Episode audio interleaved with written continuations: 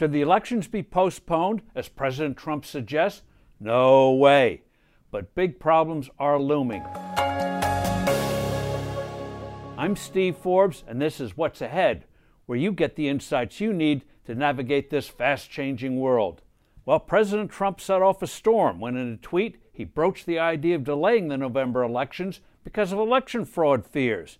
Democrats, predictably and gleefully, declared the president knows he will lose and is trying to extend his term unconstitutionally. The idea of suspending a national election is an utter non starter. We held elections during the Civil War and the Second World War, and we'll hold them this November. But Trump raises legitimate concerns about the growing use of mail in voting.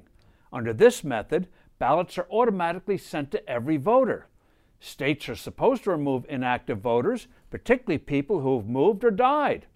A public interest law firm, Judicial Watch, reached an agreement with the officials of California and Los Angeles County to remove what may be as many as 1.5 million ineligible people from registration rolls. The Supreme Court has ruled that federal law makes such removals mandatory, but enforcement has been uneven, as California and other areas of the country make clear. Wholesale mailing invites abuses of unauthorized people getting their hands on ballots and voting them, as many go to wrong addresses or to people who are dead. Another activity that undermines the integrity of elections is so called ballot harvesting, where political operatives go door to door and pressure people to fill out ballots. This kind of wrongdoing was why the election to Congress of Republican candidate Mark Harris from North Carolina in 2018 was invalidated.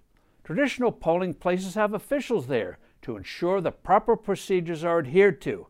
That goes out the window with mail ins. Moreover, for reasons that are unfathomable in this high tech age, the counting of these ballots can take weeks and have evoked serious administrative problems.